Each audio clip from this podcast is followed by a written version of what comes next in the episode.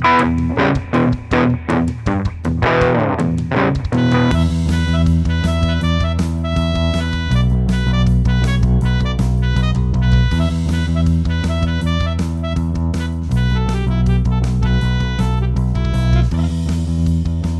episode of Fusion and Hockey Podcast is sponsored by Sanborn's Boys.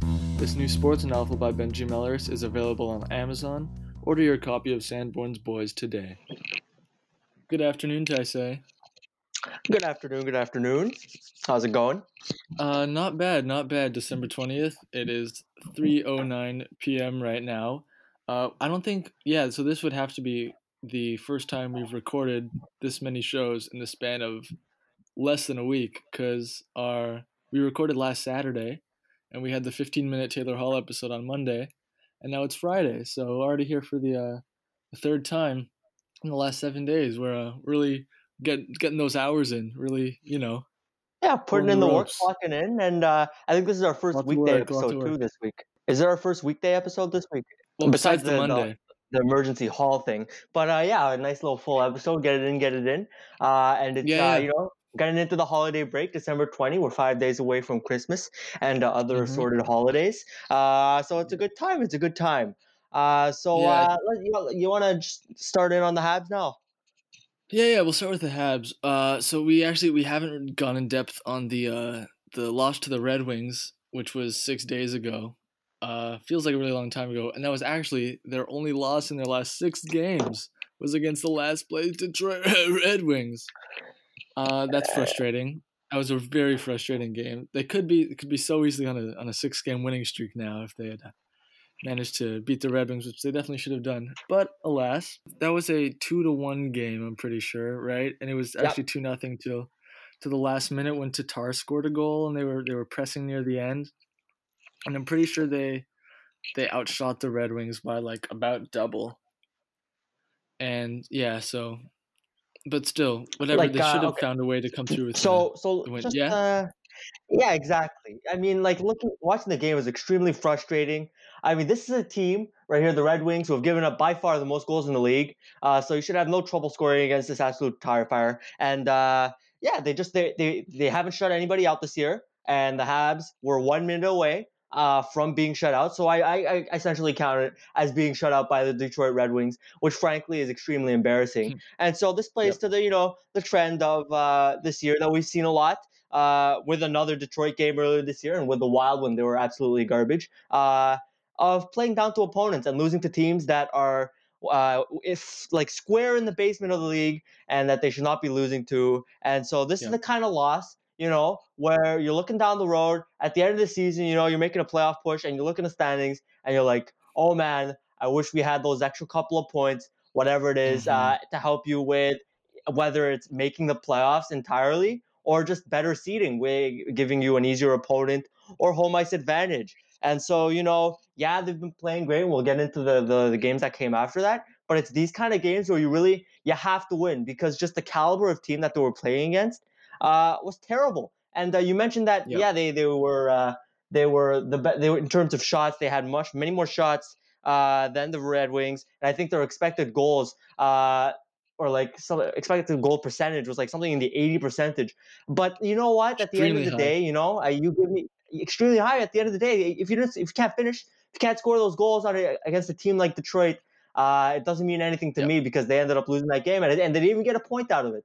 Uh, and so, frankly, uh, that's all I have to say. I'm just extremely disappointed. What about you?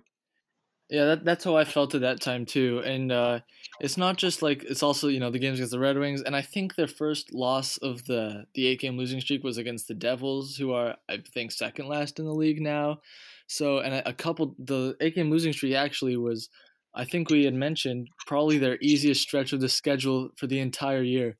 So only being able to bank three points in that stretch of the schedule is might also turn out to be something that you look back on at the end of the season that made a really big difference. Even though actually, as as it stands right now, they seem to be in uh, a pretty good spot. They're second in the division, and uh, not too many other. I don't think other teams have too many games in hand. Not more than one or two. So it's actually it looks like they're in pretty good shape for now, heading into um heading into the Christmas break. So um, Yeah. the uh, the two recent wins definitely helped out with that. They were extremely exciting, and uh, it's great because normally I wouldn't be uh, I wouldn't be staying up till one in the morning to to watch a ten o'clock start, but uh, but I'm on break, so I did, and it was totally worth it. It was awesome. Both games, both games were tons of fun, especially the overtime game against the Flames last night. I don't know if you have any particular thoughts you want to talk about first. Uh, okay, sure. Uh, let's start with the the Canucks game. So uh, Okay. they came out of that game with a three one win, and uh, hmm I mean uh, it was just that they were they were the better team throughout the game. I found. Uh, I mean they they got off to a somewhat slow start uh, in the first period. It was, it was like a, it was a tie, or it was a one nothing after the first. A late goal in the first. Uh, Uh, late yeah, goal, so. late period goals. Uh, still a problem for some reason, but uh. Not, I won't get into that right now, but other than that, they were the better team, uh, and they seem to have dominated a team that is, uh, you know, supposedly on the fringe of the in the Western Conference, uh, in the Vancouver Canucks, and so it was a quality win. And uh, and Shea Weber got another one uh, on the power play, and uh, I I forget hmm exactly what it was, but I remember being uh, you know quite happy with it. Uh, was was it off Uh-huh. the Yeah, was yeah, he was he was pinching in. He was pinching in. He was it was uh, he was Right. pretty close to the net actually. Yeah, no, and uh, so uh, this guy Shea Weber, I just want to give him a shout out. You know, maybe maybe a bit of a uh, Norris speak, uh, if I do say so myself as a Habs fan, because this guy has been, uh, you know, frankly lighting it up. So uh, yep. you know, what do you think? Uh, that'd be exciting. I think he should at this point in the season. I think he should at least be a be a finalist. I don't know if he'd beat John Carlson. Uh, the uh, the two specific things I wanted to talk about about the Canucks game were the uh, the offside uh, goal that ended up being called back for the Canucks with the, the penalty attached to it, and uh, and also the uh, the Artturi Lehkonen goalie interference call, so that the Habs goal was called back. I want to start with the uh, the offside one because we were actually we were talking about it when it happened, and so the the Canucks scored a goal that ended up being called back because it was offside, but after the offside had happened and the play was still going on, I think it was Nick Cousins got called for a what was it a hooking penalty a slashing penalty something like that a stick It infraction. was was hooking. and It was hooking. hooking. All right that that doesn't that's kind of irrelevant. But anyway so when they called back the goal because it was offside they still kept the penalty even though the play w- technically never happened because it had been called offside a few seconds earlier. And our first reactions both of us was well that makes no sense. The um if the play never happened and the penalty never happened. We were kind of upset about it. The Canucks they, they didn't score on the power play or anything. But the next morning I, I thought about it a little more and i was like yeah you know what? You know what? That's not that bad. It kind of makes sense. Because because what i said to you was imagine if it was something more serious like like an illegal hit to the head or something that deserves like a a five minute major or a game misconduct or any or a suspension or anything like that you can't really just disregard a play where the play was going on and there was an illegal infraction. You can't just ignore it because it happened to be offside when nobody knew 10 seconds earlier. So that's what that's what I think. That's where I stand on that right now. And I feel like I if you absolutely I uh, well what I was going to say was I feel like if you call it for uh for those big infractions then you kind of have to call it for every level of infraction, every degree. I disagree. I disagree with that point entirely. Uh, I don't mind if the major infractions you can call them even if the play didn't exist. But uh, minor stuff. I mean, who says you have to call all penalties the same uh, in terms of like uh, like uh, a stick infraction with uh, uh, an absolute uh, blindside hit to the head?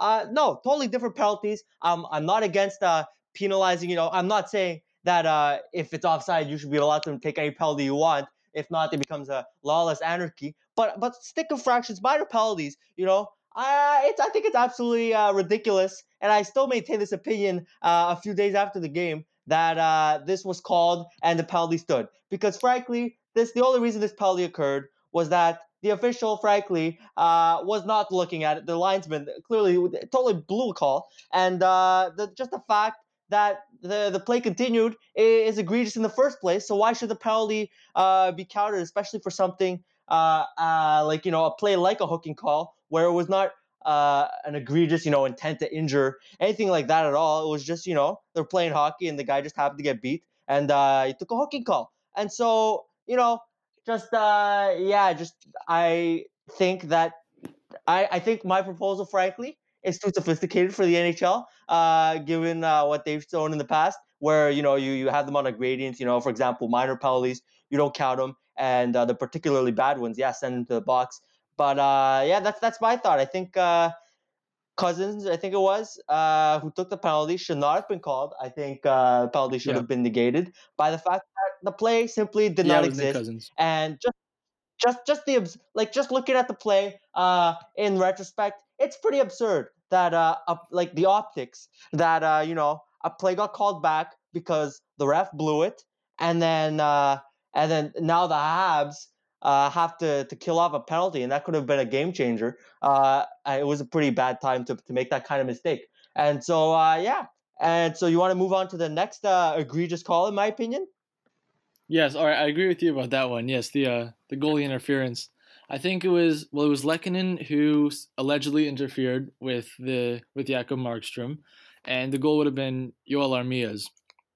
Um, so they ended up calling it back for goalie interference, but in my opinion, and I think most people who were watching agreed with me, that Lehkonen basically did everything he could to try to avoid contact.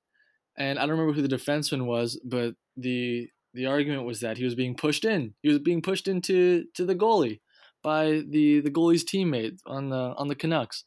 Uh, someone even mentioned who pointed out I don't remember who it was that if you wanted to give a blueprint for what players should do to try to avoid contact with the goalie, that play by Artturi Lehkonen should have been exactly that. So I agreed with that. That was my viewpoint. I think it's yours too, right? Yeah, absolutely. Uh, look, he did nothing wrong. Lehkonen did, and uh, and you mentioned that he's being pushed by the Vancouver player. What the heck is this guy supposed to do? And uh, just frankly, it's a league-wide problem. I have no idea what goaltender interference is. Uh, on a goal-to-goal, review-to-review basis, uh, just uh, I look if there's any contact whatsoever. It seems to me that the league just flips a coin, and whatever it lands on, they just stick with that. Because uh, frankly, it makes no sense to me uh, whatsoever. I'm, did, I'm pretty sure they called it a goal on the ice, right? Yep. And then they called it back. Yeah. They overturned so, yeah, okay. So, so it's supposed to be, you know, like evident, like it's supposed to be like, you know, obvious that uh, there's there's clear and obvious evidence that, that that's supposed to be overturned. If not, you're supposed to the call is supposed to stand on the ice. And frankly, I watched it a million times over, and I still can't find any evidence whatsoever, uh, obvious or not, that Lehkonen committed goaltender interference. Uh, and so, you know, just this makes no sense whatsoever. And I mentioned earlier, this is a league-wide problem in which I cannot watch any game in which there is a goal with any minimal contact with the goalie, where I just I have no idea what's going to happen. Uh, is there going to be any review at all? It's just I feel like uh, was it Travis Green just challenged the play just to you know just to see if it would work, and it just happened to work. Uh, I don't think anybody looking at that goal thought, oh, Yeah. that's uh, oh, that's that's goaltender interference. Wow, Artturi Lehkonen, uh, he really just plowed into the goalie there. Uh, no, by no means whatsoever. hmm Uh, so yeah, that, that's that's the extent of uh, it's just this. And if they had lost the game, I mean, I believe those two plays happened in quick succession, uh, like one after the other in the same period whatsoever. And uh, and if that had happened and that Habs would have lost that game, I would be absolutely livid right now, uh, even more so than I am right now, because uh, yeah, it's just if that if that cost them the game, I would be so mad. So I think I got the idea of what you're saying about like Lehkonen goal interference. We we agree on most of it. There was something funny that that happened leading up to that game against the Canucks that we were going to talk about a little bit. Uh, Antoine Roussel of the Vancouver Canucks was not very happy about the amount of Canadiens fans that were around the arena on game day and who ended up showing up in the arena. The uh, the quote is he, he said there are too many red jerseys here. It pisses me off the way they feel like it's their home. It's our home. Get the hell out of here. And for the most part, Habs fans' reaction to this was, "Aw, he's sad. He's sad. Oh, there's too too many Habs fans in his building. Oh no, I guess we'll just go home then. Sorry, Antoine." He, he seemed, seemed a little butthurt about it, and I thought it was pretty funny. I think you probably feel feel kind of the same way. Oh yeah, absolutely. Uh, I thought it was hilarious. Uh, that uh, you know, he's telling the Habs fans to go away. Uh, when frankly, it's his own fan fault for not uh, filling up that stadium, uh, or that arena. And so uh, There you you know, uh, he just seems a little butthurt, and uh, I just I thought it was pretty funny. hmm I thought it was pretty funny too. Actually, there there were a lot of Canadiens fans in Vancouver, but there were even more in Calgary a couple nights later. It honestly, besides the fact that they, they were wearing their their darks on the road, which I loved. I loved the the reds much better than the whites. Even besides that, it did feel like a home game because of how many Canadiens fans there were in the stands. And when Domi scored the overtime winner, it was it kind of felt like a home game. How the you know like the pop of the the arena when on the winning goal. And I think you you said something about that they were they were even like playing the Canadiens goal song or after the like a goal horn or something. Yeah, that's what I noticed. Uh, I I, noticed remember. that. Well, I noticed that after the Habs scored, uh, particularly after Domi did in overtime, uh, they played the goal horn. First of all, that's that's uh, that's weird enough. And then uh, they played uh, the Habs goal song right after that. And uh, so yeah, I mean uh, that's that's a bit of a strange move uh, on behalf of the Flames organization. I mean, what you want to get the the rival fans pumped up? Uh, rather confusing. Actually, I've noticed it in other arenas too. it's like uh, different arenas they have different uh, procedures or protocols when it comes to you know goal horns when the other team scores. And so uh, I noticed that you know when the Habs when you're playing at the Bell Center, you know obviously when the Habs score they they they play the whole goal thing shebang. But uh, when the enemy team scores, uh, there's no goal song. It's just silence and the arena's sad. You like sad all that- organ? It's a resounding sad silence. Yeah, or like yeah, exactly. Or just like you know, sometimes don't they right put- after the goal, they- it's just they don't sad play organ, isn't there? I don't know. But uh but like what what when I'm watching the TV, you know what I mean? Like right after the goal, there's no goal horn. There's no goal horn, and that's what I want to emphasize. Uh meanwhile, I watch other games sometimes and the away team scores and there's a goal horn. And like the fans are going crazy. And so it's like it's like you just hear the goal horn uh, in the arena. There's no real cheering uh, because the home it's just a home crowd. They're just sad that the away team scored. And so yeah, I just wanted to point that out.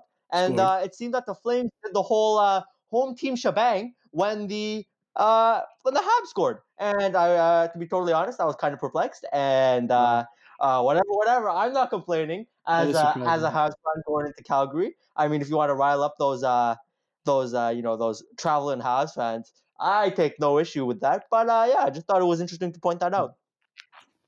That's very weird. I want to start paying more attention to that because I barely have. I just assumed that that the away team scores, there would be silence in every every arena because I just never noticed that sort of thing. But uh, besides that, the game last night was tons of fun in, Calgary. They came back from a two nothing deficit and a three two deficit in the third period. And um, I have to admit, I was with one of my friends, so I was only half paying attention, but I was fully focused during the overtime and um, Max Domi's uh, far side slapper and OT. That's great. They were they actually they had just been mentioning on the broadcast. For some reason, they had said, "Oh, Max Domi, who scored the, the OT winner in Vegas on Halloween night." And I said, "That's kind of it's kind of a random thing to bring up." And then he, and then Domi scored for he ended like a ten game goalless drought, which is which was kind of uh, concerning, but but he ended it and it was beautiful, tons of fun. Absolutely. Uh, Yeah, just visually, that goal was an absolute beauty. I mean, he just comes in off the rush, uh, off the rush, mind you, and it's not it's not a setup play or anything. Uh, and this guy just absolutely claps it. And uh, in the moment, I was like thinking, you know, really a slap shot, and then it went in. And so I was like, oh my goodness, uh, what an absolute snipe! And uh, you mentioned his goal drought. It's nice to see him slap out of that uh, in that kind of fashion. And uh, yeah, it was just uh, lots of fun. I mean, you're looking at the game, and to be totally honest, when they got down two nothing, I was watching it. I was like, oh man, uh, we had such a good game against Vancouver. This is going to be a letdown game, isn't it? And uh, you know what? They really proved me wrong there. And uh, the cynical Habs fan in me was proven Yep. wrong, and uh, I was absolutely elated because look, this is the kind of effort, you know, that you know it just it just shows how the team is doing great. And uh, just recently, right? You mentioned that they're they're the recent, you know, five out of six or whatever it was, other than the ugly Yeah. Detroit game. But uh, look, this they out they absolutely. It's not like they fluked into this comeback. They absolutely outplayed Calgary, especially in the latter Mhm. portion of the game. And uh, I, I would argue that this game should not have gone to overtime if it wasn't for the, uh, the fantastic goaltending of David Rittich. I mean, he absolutely kept them in that game because they were being absolutely totally outclassed by the Habs. Uh, and so, Uh-huh. uh, props to the Habs, an absolute Yep. fantastic game. And uh, look, this is a great way to kick off this road trip, man. Uh, this this you know Western West Coast, you know weird time time starts, uh, and just they're rocking it, and uh, I couldn't be happier. Uh, you know, especially after what we saw with that eight game losing streak. You know, this kind of little stretch here where they're rattling off wins. Uh, yeah. it's just it's it's great to watch. Feels good. Feels good.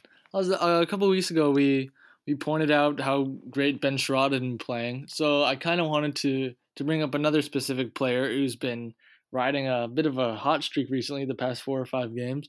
Uh, Yoel Armia has been awesome. And there's been because when they acquired him from the Jets uh, about a year and a half ago for basically nothing, um, the consensus was that oh he'll probably be fourth line winger, maybe third line winger, and I still think he's probably best suited to a third line role.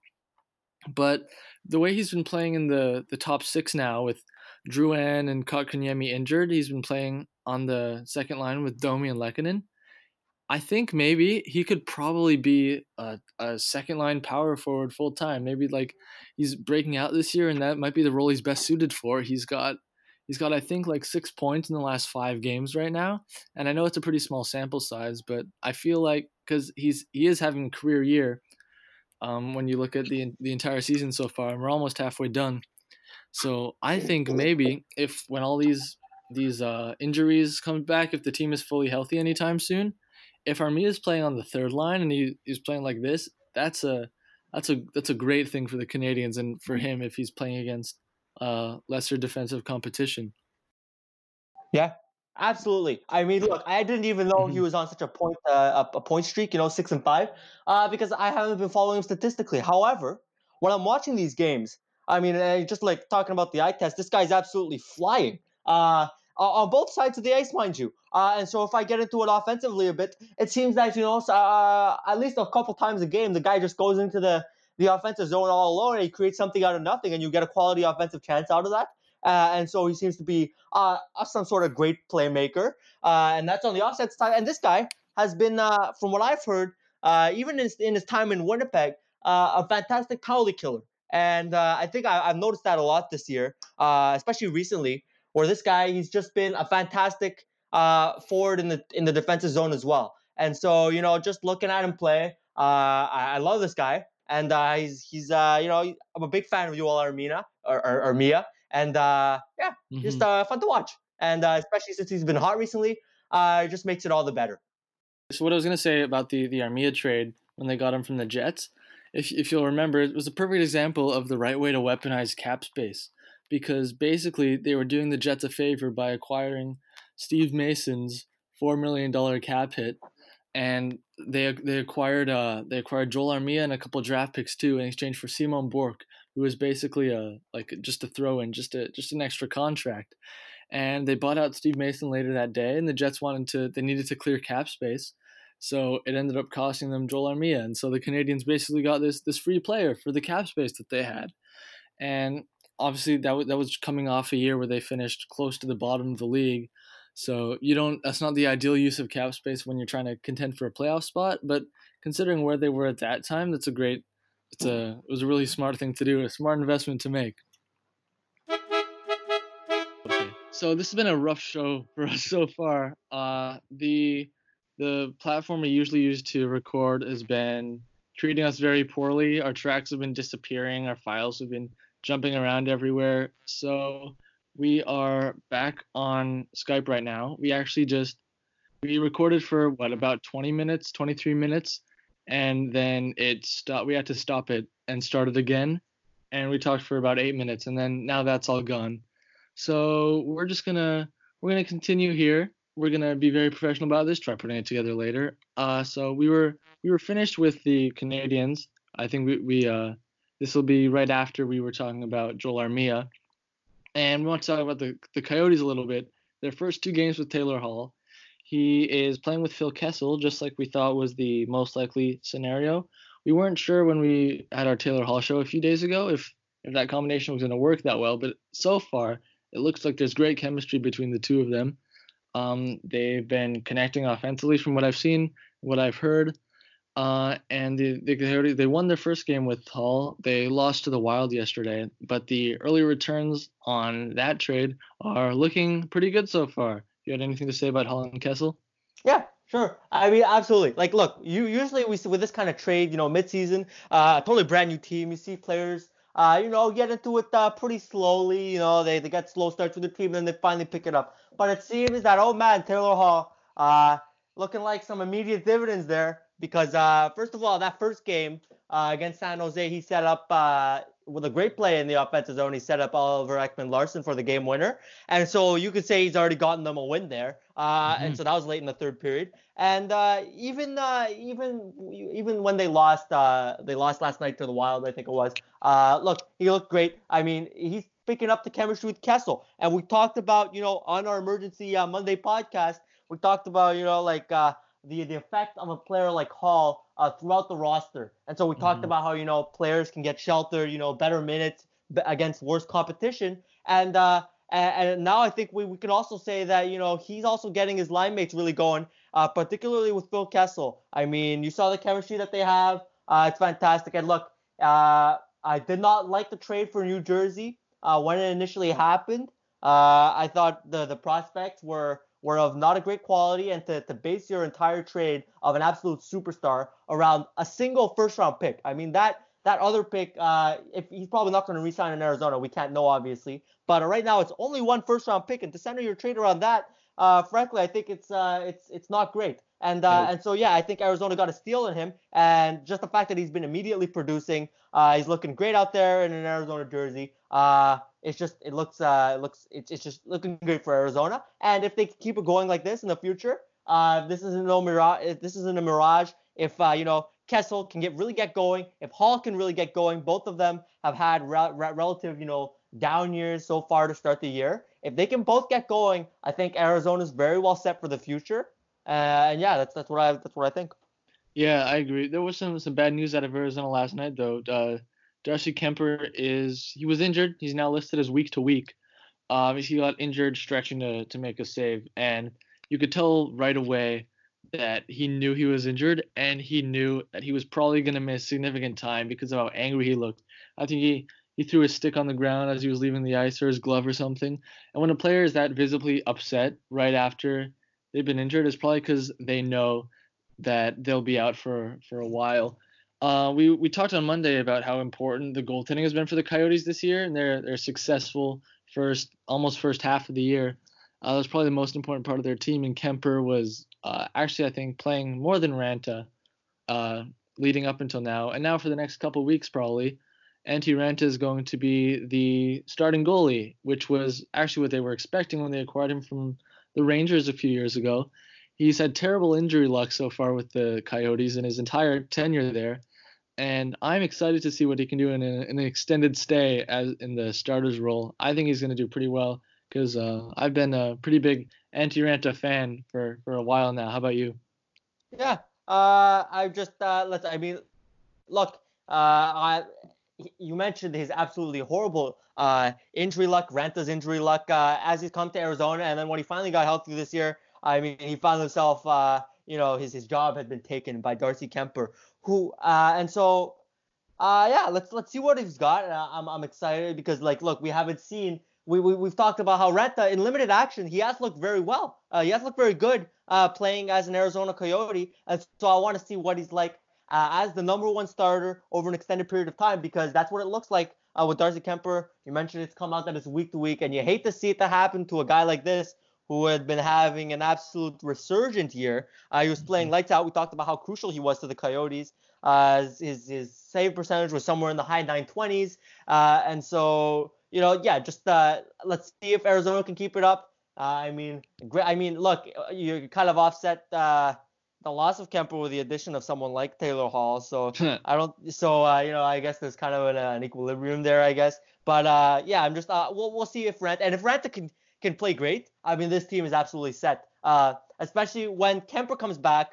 Uh, hopefully he can get healthy fast enough. Uh, then this team uh, is looking like a menace. Uh, at going down the stretch.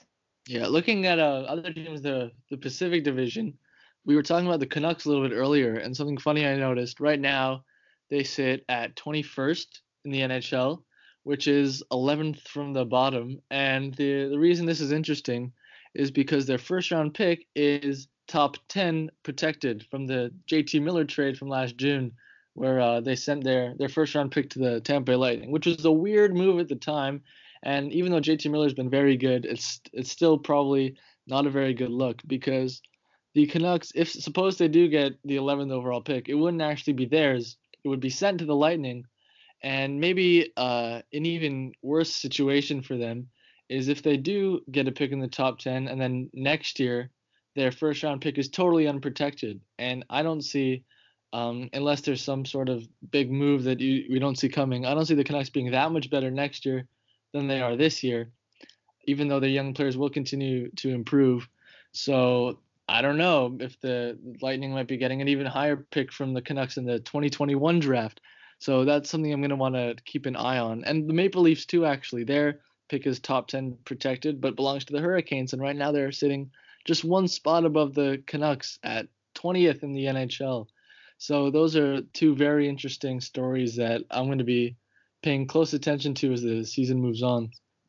Yeah, absolutely. I mean, uh, a little note about these these kind of trades. You know, we we've seen uh, you know teams look at the Ottawa model, what they did with their pick of the Matt Duchene trade. Oh, they said, look, that was an absolute disaster. Uh, and so they lost their fourth pick there. Uh, Bowen Byram ended up being uh, fourth overall. And then so what? The, the reaction in the league was, okay, fine, we'll trade away our first, but we'll always have protection, top three, top ten, whatever it is. But what we're starting to see now is that if you can't hold up your end of the bargain, uh, if you can't, you know, perform well and, and, you know make the playoffs, your pick is still extremely under risk, uh, no matter what protections you place uh, on that pick. Because uh, when it comes to these trades, yeah, you can protect it all you want the first year, but if you end up being that bad and you get that protected pick, the next year it is always unprotected. And so, you know, we just see a lot of these teams. Uh, they seem to think, okay, it's protected. Now we can send it away. Uh, there are no repercussions to this. But I think we're starting to see with these bad teams, these Vancouvers,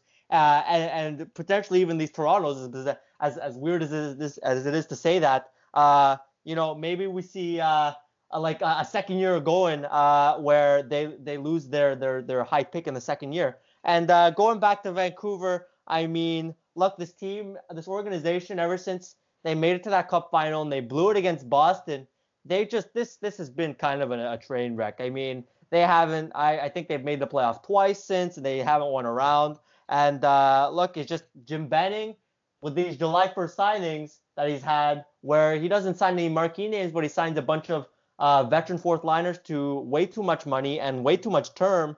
Uh, It seems to me that it looks like it might sink the team. I mean, we talked about Roussel, uh, and he we talked about him earlier, and he's one of those contracts. Him and Jay Beagle and Loui Eriksson. Uh, Tyler Myers. Yeah, Tyler Myers, true, and they just signed him the past off season, and yep. so uh, you know, just looking at the, the future, I mean, Jim Benning, his his track record for drafting is fantastic. Uh, Quinn Hughes, is Elias Pettersson, but his July 1st signings, oh man, that might handcuff them when it comes to signing these draft picks that he made. Uh, Elias Pettersson and Quinn Hughes, when they need their big money contracts, uh, J- Jim Benning's free agent signings, they're going to tie him up when it comes to the cap. Oh yeah, yeah. I don't know if you remember this about the um, you'd mentioned the Ottawa draft pick, the first rounder that ended up going to Colorado. That actually that initially was a protected draft pick. It was in the 2000 it was a for the 2018 draft, but Ottawa had the option to keep it depending on if it was in the top 10 they had the option to hold on to it and give Colorado their 2019 pick instead. But the the thing was they ended up just being terrible two years in a row and both those picks ended up being fourth overall. So Ottawa ended up with Brady Tkachuk, and um, Colorado ended up with Bowen Byram. And in a vacuum, I think Ottawa's okay with the fact that they kept the 2018 pick. But the criticism was the trade that they had to give up a first round pick at all so far in advance. And uh, yeah, so you're you're saying about the Canucks, those uh, those big contracts are definitely gonna to be, make it really hard to sign Pettersson and Quinn Hughes when the time comes, and the time is really not that far away. So that'll be an interesting story to follow in the in the coming few summers, I'd say. Yeah. So uh, absolutely. Yeah. So um, I'm not really sure how long the the total show has been so far because we've had to cut cut it up into a few different recordings due to our difficulties. I think it's what like uh, about 35 minutes so far. That's absolutely correct. Yes. Okay, something like that. So anyway, this is our last show before the World Junior Championship start. We've talked uh, in the past couple episodes about Team Canada mostly. We've talked about um, their preliminary roster when that came out, and they made a ton of cuts uh, before our last episode about a week ago. and they still have one more cut to make it forward. That hasn't changed. I'm pretty sure the deadline is Christmas Eve. It seems like Aidan Dudas is good to go for the tournament, so that injury won't be a concern for him. So he'll probably be on the team, and it's going to be someone else being cut. Um, I'm not really sure. We were go- we were going to uh, have a more broader preview of the tournament now. I've got uh, most of the final rosters are basically in. Um, and uh, yeah, so Canada this year is in a, a really hard group. They are in a group with the USA, who they play on Boxing Day, with Russia, the Czech Republic, and with Germany, who's actually like as probably their strongest entry that they've had in a, a quite a while. Um, and the other group is uh, the remaining teams: Finland, Sweden, Switzerland, Slovakia, and Kazakhstan, who's actually returning for their second year in a row. Um, I wanted to dive a little bit into Team Sweden first of all, because their team has a, a very similar makeup to last year's team that ended up the disappointing quarterfinal loss to Switzerland, two to nothing. Um, they have uh, they have a few good pieces up forward. They have David Gustafsson, who's a Jets prospect who surprisingly made the Jets out of camp and played a couple games. Um, they've also got two wingers who are draft eligible this year, Lucas Raymond and Alexander Holtz, who are probably going to be expected to carry a lot of the load offensively. So they have a couple pieces forward, but their their defense corps, their seven defensemen, is, in my opinion, by far the strongest in the tournament. I'm going to read it out to you. You'll probably recognize a couple of these names. They've got Philip Broberg, who was a eighth overall pick of the Oilers. They've got Victor Soderstrom, who went three picks later to the Coyotes. They've got two other defensemen who already have NHL experience Rasmus Sandin with the Maple Leafs and Tobias Bjornfot with the LA Kings. They've got another first rounder, Nils Lundkvist. And they've got Adam Ginning, who was a second round pick of the Flyers and was actually earlier today named uh, captain of the of the team.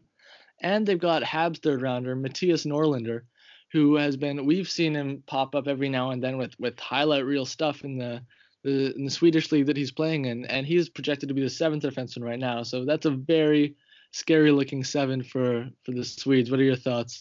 Yeah, absolutely. I mean, just the name recognition. Uh, looking at this group of seven, uh, is sky high. Uh, just like it just, and I'm I'm honestly surprised that the the Maple Leafs released Rasmus Sandin, given their recent defensive struggles, what with injuries and just a bad defensive core as a whole. Uh, I'm surprised that they let him go. Uh, and so just uh, a guy like Sandin on a World Junior roster, uh, certainly nothing, certainly nothing to, to bat an eye at. But uh, yeah, hot damn, this defense, uh, it's looking really, really good. yeah, that, that that's about it. Yeah, it was kind of looking like the same way last year with the Swedes. They had Adam Boqvist, and I think a couple of those other guys are, who are returning from the from this year's team. And it didn't really end up coming together. Actually, if I remember correctly from last year, at one point they they had like Emil Bemstrom, who's now playing with the Blue Jackets, had scored like half their goals, and the other half were all defensemen or something like that. And uh, yeah, so I think the Swedes are going to be better, um, better this year than last year. One thing that's been interesting for uh, you, you probably heard about this. The Swedes, I think, haven't lost a round robin game at the World Juniors since I think it's 2007, something crazy like that. They've gone they're on like a 48 game round robin winning streak, but they've only they only have one gold medal in that stretch. So that's a story every year at the World Juniors. They came very close to losing it last year in overtime against the the USA. Their biggest competition is probably going to be Finland this year in the round robin, but I would not be at all surprised if if that streak were extended. Uh, yeah, so that's something interesting I want to keep an eye on. Anything about that? Uh, I mean, sure. Uh, look, you you mentioned earlier this this uh this division extremely weak uh, compared to Group B, and uh, and so yeah, this should be a cakewalk for Sweden. I mean, uh, I don't I don't like look that what is it? Eight teams make the quarterfinals, right? So it's like right. the, the round robin barely makes a difference. Everybody makes it in except for the last place team on but in both groups. So I mean, I don't put too much stock into the round robin. I mean, yeah, obviously you want to get going, get that chemistry going, but uh, you know, for me, it's well, when it gets to the playoffs, and uh, yeah, I think Sweden uh, I mean, you mentioned it. It's just maybe Finland that gets in the way, but I think it should be a cakewalk uh, to continue this extremely long uh, round robin streak. And But to me, that, that streak doesn't mean anything if you can't win the gold, if you can't win meaningful playoff games. They lost last year in the quarterfinal. You mentioned they only have one gold medal during the streak. Uh, so to me, the success of this Swedish team uh, depends on how they do in the in the playoffs, and I think that goes to say with basically any other team that has any championship aspirations. And uh, just going back to the defense bit, it just seems that Sweden, you know, they for some reason they just seem to be a defensive powerhouse. I mean, even in the NHL, you have like superstars like, you know, Victor Hedman and Erik Karlsson, just to name like a couple off the top of my head. Uh, and yep. so and, you, and it just seems every year that uh, this defense is absolutely stacked. And uh, you you talked about the defensive uh, how they were the basically the center of their offense uh, last year. I honestly wouldn't be too surprised if that were to occur again. Yeah, not at all. Uh, one thing that makes the I think the lack of success in the playoffs for Team Sweden recently in the World Juniors, well, recently, like, I don't know, almost for the past 15 years, uh, I think that kind of makes this round robin streak that much more interesting and that much that much weirder. And I don't know if it's like it's to the point where I'm not even sure if you can really call it a fluke anymore. Maybe there's something I don't know in the the way the Swedish junior team just always operates that makes it that much harder for them to succeed in the playoffs. I don't know. I'm kind of just just speculating. The um, I also wanted to talk about the the USA next. I mentioned a few weeks ago. I think USA was the favorite for to to win gold at this tournament, which pains me to say. But um, I wanna I just want to read out a couple of these forwards on the team, and then you can uh, you can have a couple. You can talk a little bit about it. So Trevor Zegras, Cole Caufield, Alex Turcotte, Nick Robertson, Arthur Kaliyev, Oliver Wahlstrom they they're all going to be playing for Team USA, uh, and they're all forwards also. So that looks pretty scary to me. What do you think? That's absolutely disgusting. Um, yep. Just to have that in your forward core in one class, uh, like in one World Junior team, uh, I think that's absolutely egregious. And uh, look, you mentioned how it pains you to say USA is good. As a Canadian, it's absolutely disgusting to me uh, that this team is is the favorite. Uh, and honestly, yeah, it would absolutely pain me if they won the gold. Uh, as uh, and uh, you know, there's kind of the U.S. rivalry, obviously. That that's what's playing into that. But uh, yeah, I mean, look, this team is absolutely stacked on every single level when it comes, especially when it comes to the forward. I mean, this forward class, whew, man, like uh, all those names that you just named, like that, that's like first first line uh, World Junior stuff, and uh, they've got like six guys like that. And so yeah, yeah I mean, they they're extremely scary, and uh, yeah, they. I just, it's going to take an upset for them to, to not win gold. Yeah, not to mention they've also got uh, the best goalie in the tournament, Spencer Knight, who's actually only 18, so he'll almost definitely be back next year. Uh, so who knows what Team USA will look like in the 2021 tournament. That's the, uh, the last team, yeah, it's pretty crazy. The last team I wanted to kind of mention briefly here was Russia because I actually think Russia has one of the stronger teams they've had in recent memory. Um, they are known to even more than than uh, Canada to shy away from playing uh, 17 year olds and 18 year olds, and they very much rely on the players that are in their last year of eligibility for the tournament. But I'm pretty sure that they're going to be going with a uh, a 17 year old goalie who I, I've mentioned before might be a top 10 pick in this draft, Yaroslav Askarov. He's uh, I think he's been playing in the KHL this year, which is you know which is a men's league and he's probably going to be the guy for Team Russia in net. Also, um, another player is going to be very important. Habs prospect Alexander Romanov, last year as an 18-year-old, won best defenseman of the tournament, kind of out of nowhere, and he's back this year, uh, one year better. Marc Bergevin recently said that he wouldn't be surprised at all if Romanov were on the Canadiens next year. So the, those two players go along with uh, Vasily Podkolzin and Grigory Denisenko, recent high picks at forward. Russia could uh, is a, definitely a contender for gold as well. You have any any thoughts about Team Russia?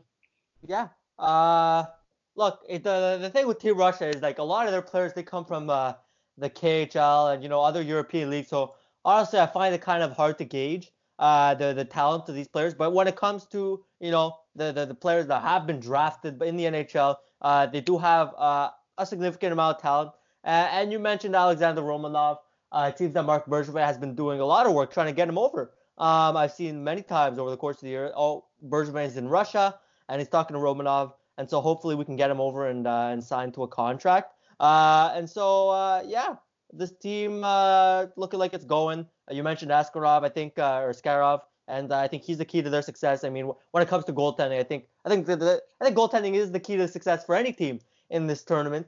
Uh, yeah. But especially when you have uh, a, a, prospect of the caliber of Askarov or Spencer Knight, uh, but less so because the USA is so stacked. But Spencer Knight, nonetheless, uh, it really does become central to your you know championship hopes. Mm-hmm.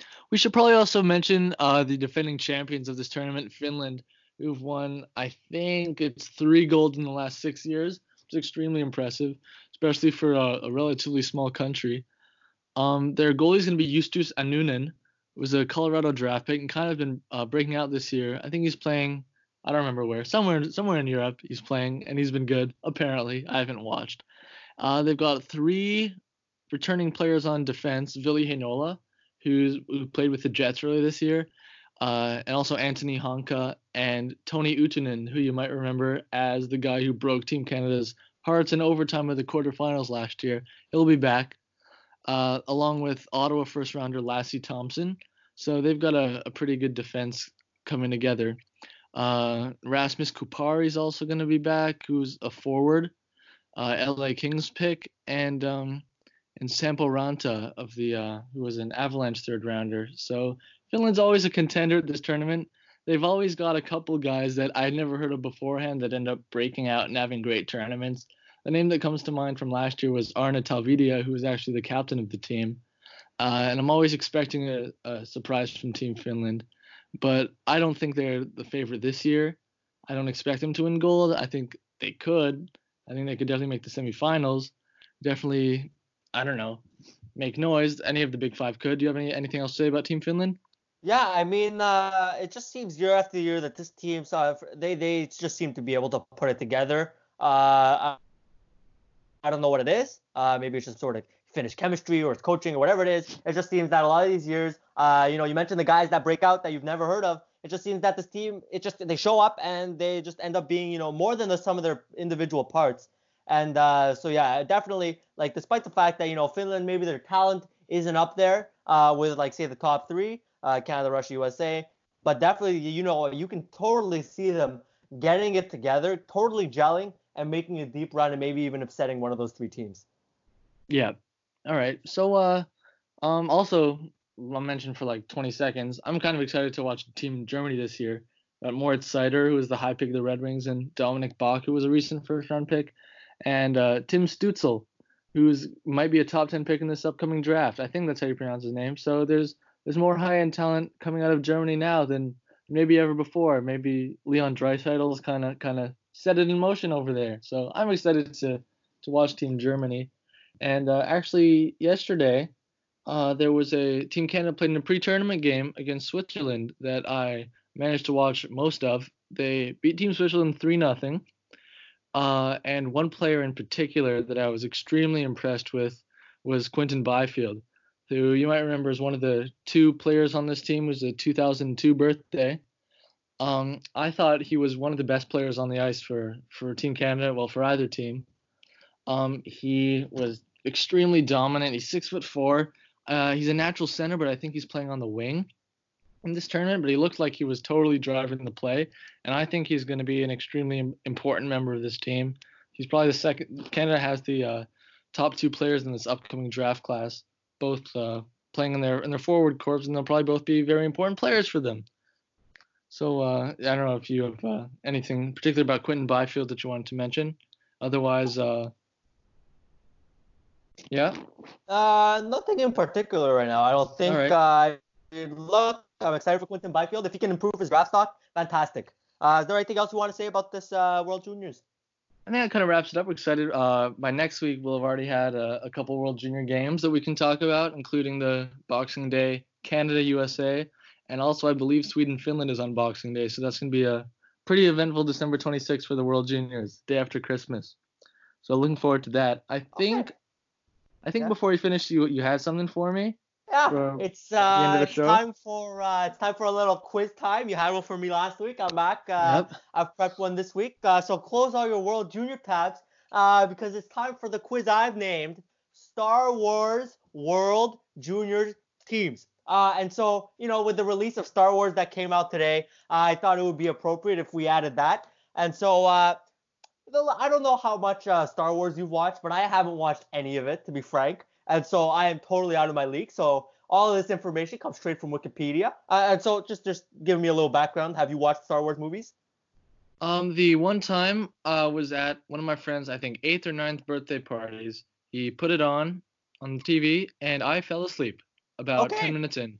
Well, that uh, is my hope the extent of my experience. Okay, well, I hope you learned a lot uh, during that extended nap, um, because uh, it's going to be onto the test here. So the, the the name comes from the fact that this quiz, all right, I will give you a name, and you have to tell me if it's a Star Wars world or Star Wars planet, or whether it's a world, if if it's if it's a team uh, from a particular player on on the in the World Junior in the World Juniors this year. So I will it will be either a Star Wars planet or you know a player will have come from this team uh, in the World Juniors. And by team, I mean whether it's a professional team or, or and and I'll give you a little hint. All of these have come from Europe because they all sound like Star Wars planets.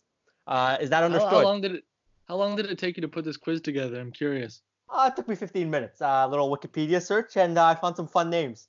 All right. Okay. So what's the threshold? Like, how many do I have to get right to win? Okay, so I've got 10. Uh, I've got 10 names here. Uh, so I think I think you can, I think you can set the threshold. How many do you think uh, you can get? Eight. Uh, I think I can get seven of them.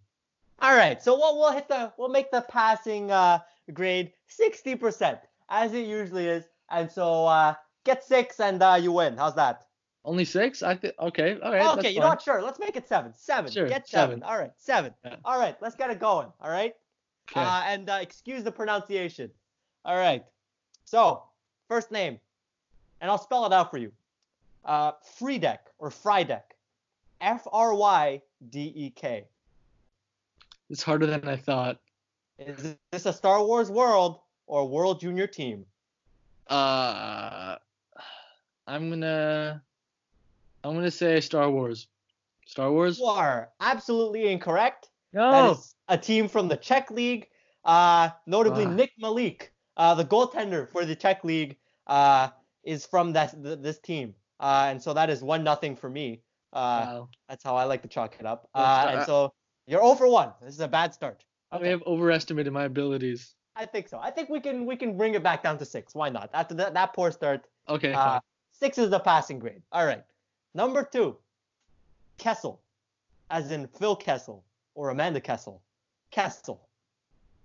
Really? That's really? Yes, spelled exactly the same way. Uh, I'm gonna go Star Wars on that one. Absolutely correct. Uh, Yes. yes. it is a mining planet. Uh, that is what Wikipedia tells me. Uh, Wow. and so you're one for two. Congratulations. I All right. Star Wars made up new words. They just take professional hockey players' last names and stick them on planets. Yeah, I think we've exposed them uh, in this little segment. Uh, Wow. okay. Uh, oh, just a little. Uh, I, I didn't take too much from the Star Wars universe. I only took it from the film. So if this, all these planets have been mentioned in the films, according to Wikipedia again. Anyways, um, so All right. third one, Polis Massa. Uh, I think that is a uh, European hockey team. No, it is not. Uh, You are one for three. It is, in fact, the planet where Luke and Leia, I believe they are protagonists in the movie series. It is where they are born. That is their planet. This is Uh, embarrassing. And so chalk one up for the wrong team. Um, the okay. worst thing in life. All right. Uh, here's number four. Uh, Nitra or Nitra. It is N-I-T-R-A. Okay, that's that's a European city. Oh, yes, absolutely. It is a Slovakian team. Uh, and uh, Jacob Minarik. He, he plays for that team right now. And so congratulations. You are running at 50% right now. All right. Uh, okay. two for four. All right, here we go. Here we go. I thought this was gonna be fun. I don't know what to tell you. I don't know what to tell you. You just Really, gotta, You picked Star Wars. Wow. Uh, it's extremely topical uh, with the movie Uh, that came out today, mind you. Uh, let's so I think it's absolutely an appropriate theme. okay. We'll okay. finish this game now. All right, Jakku, J A K K U. Uh, hockey team. Incorrect. Rum From The Force Awakens. It is a Star Wars planet. Alrighty, Moto. Moto. Modo. Okay, that that's a city in Sweden. I'm I'm 100% sure. Moto. Wow. Yep. You know, I think I'm, I'm tempted to give you two points for that one because you even named the country. Uh, Mattias The, the World Norlinder. Championship, the World Championships were in Moto a few years ago, or the World Oh. Juniors maybe even in I 2014. made it. I made it too easy for you. Yeah, Okay. Well, okay. That's I a could tweak. use a boost to my ego. I could use it. Okay. Okay. I'll, I'll give you half a point uh, for naming the, the country. Uh, all right. What Yes. about Pop Rad? P O P R A D. Pop rad. Yes. Pop Rad. Is, is there an option where you made up the word? I mean, you could go and try, but uh, I don't. know. No guarantees for any points there. Pop Rad. Pop rad. Uh, I feel like that's. I feel like Star Wars things are like like dark and ominous, and pop rad sounds like a like a smoothie bar. So I'm gonna go with European city. Wow, you're really uh, logicking it out. Uh, I worked that time. Poprad is indeed Yes. a city in Slovakia. Boris Sezenek uh, plays for that team. Uh, all right, well done, well done. Here we go. Number eight. You are right now four and three. Uh, number eight, Kashyyyk. Uh, that is a K A S H Y Y Y K.